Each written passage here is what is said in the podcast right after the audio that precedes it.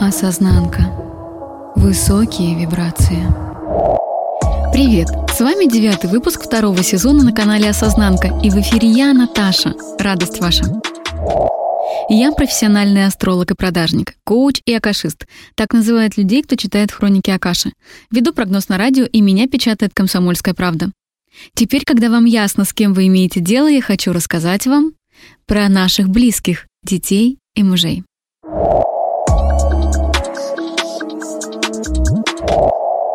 Сегодня обсудим детей и мужей, как любить своих близких. Поговорим о языках любви, но через призму астрологии. План мероприятия таков. Что такое язык любви с точки зрения астрологии? Почему часто нас любят не так, как нам хочется? Основные ошибки и проблемы в отношениях, которые возникают в связи с неточным изъявлением любви. И как любить своих близких.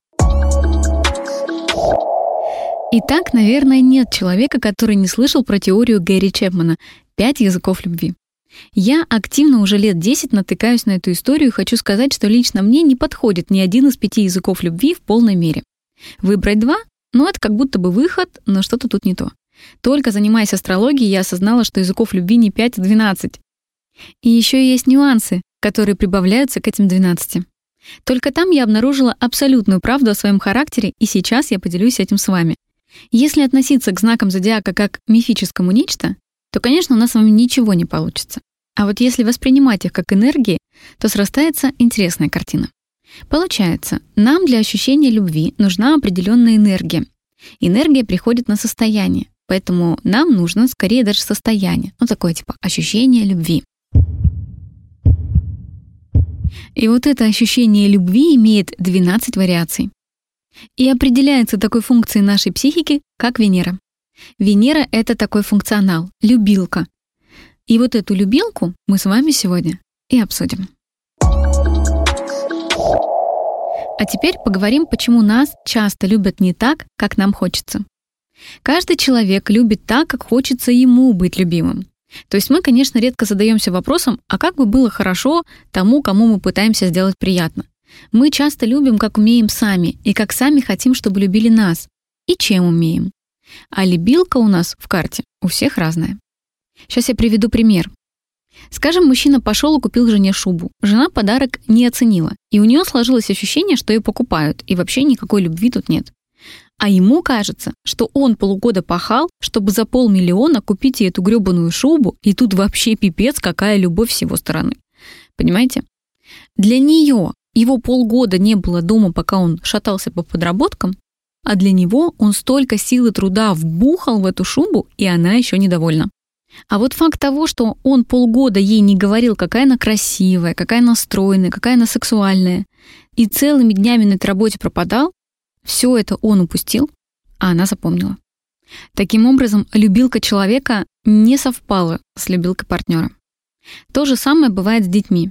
Но вот если мы мужей хотя бы с вами выбираем, то детей-то мы вообще не выбираем. Какая там любилка у вашего ребенка, Бог его разберет. И никакого этапа ухаживаний, притираний, ничего подобного с ребенком у нас нет. Вот он какой родился, такой слава Богу. Например, вы ему игрушку покупаете, одежду, кормите, гуляете с ним, а принес он плохую отметку, вы в крик или в игнор. А для него критика — это тот самый серп, который режет все самые необходимые запчасти. Вот так и живем. Вам кажется, что вы любите до усери, а человек смотрит и видит пшик на постном масле. Основные ошибки и проблемы в отношениях, которые возникают в связи с неточным изъявлением любви, они какие? Ну вот если коротко, давайте я три назову.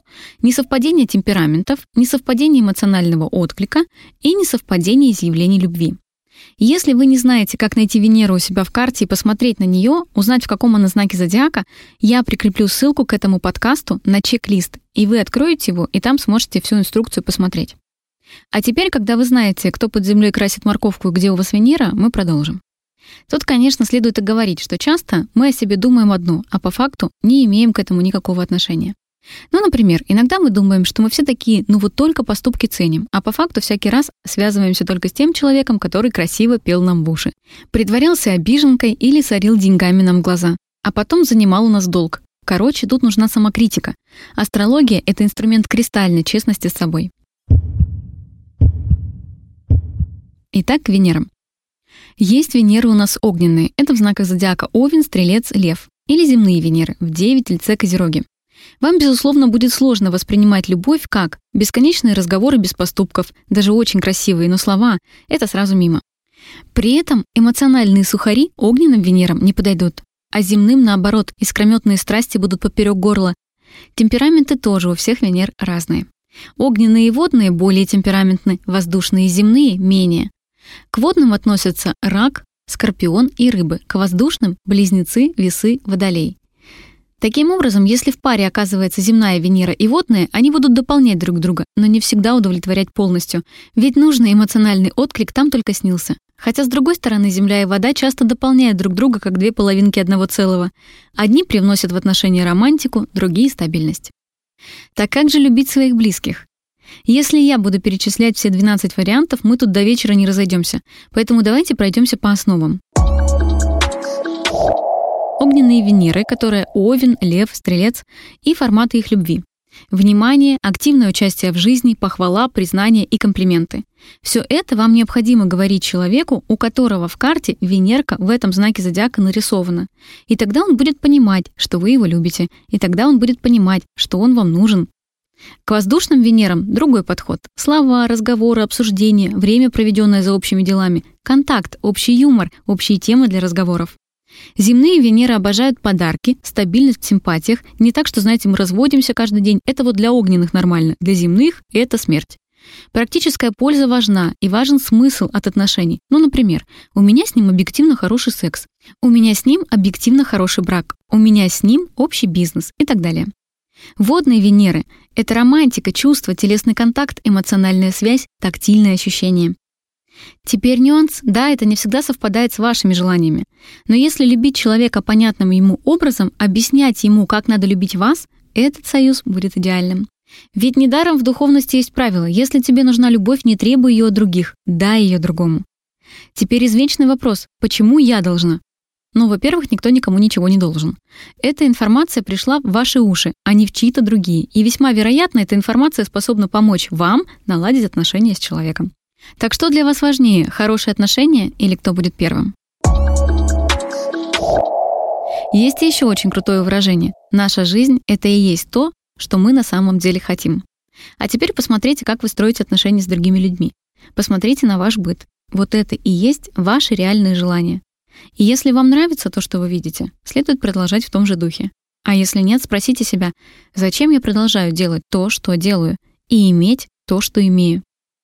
А как сделать по-другому, я рассказываю вам в этих подкастах. И на своем канале в Телеграме, и в Запрещен Грамме, и на Ютубе. В общем, с вами была я, ваша Наташа. До новых встреч. Осознанка. Высокие вибрации.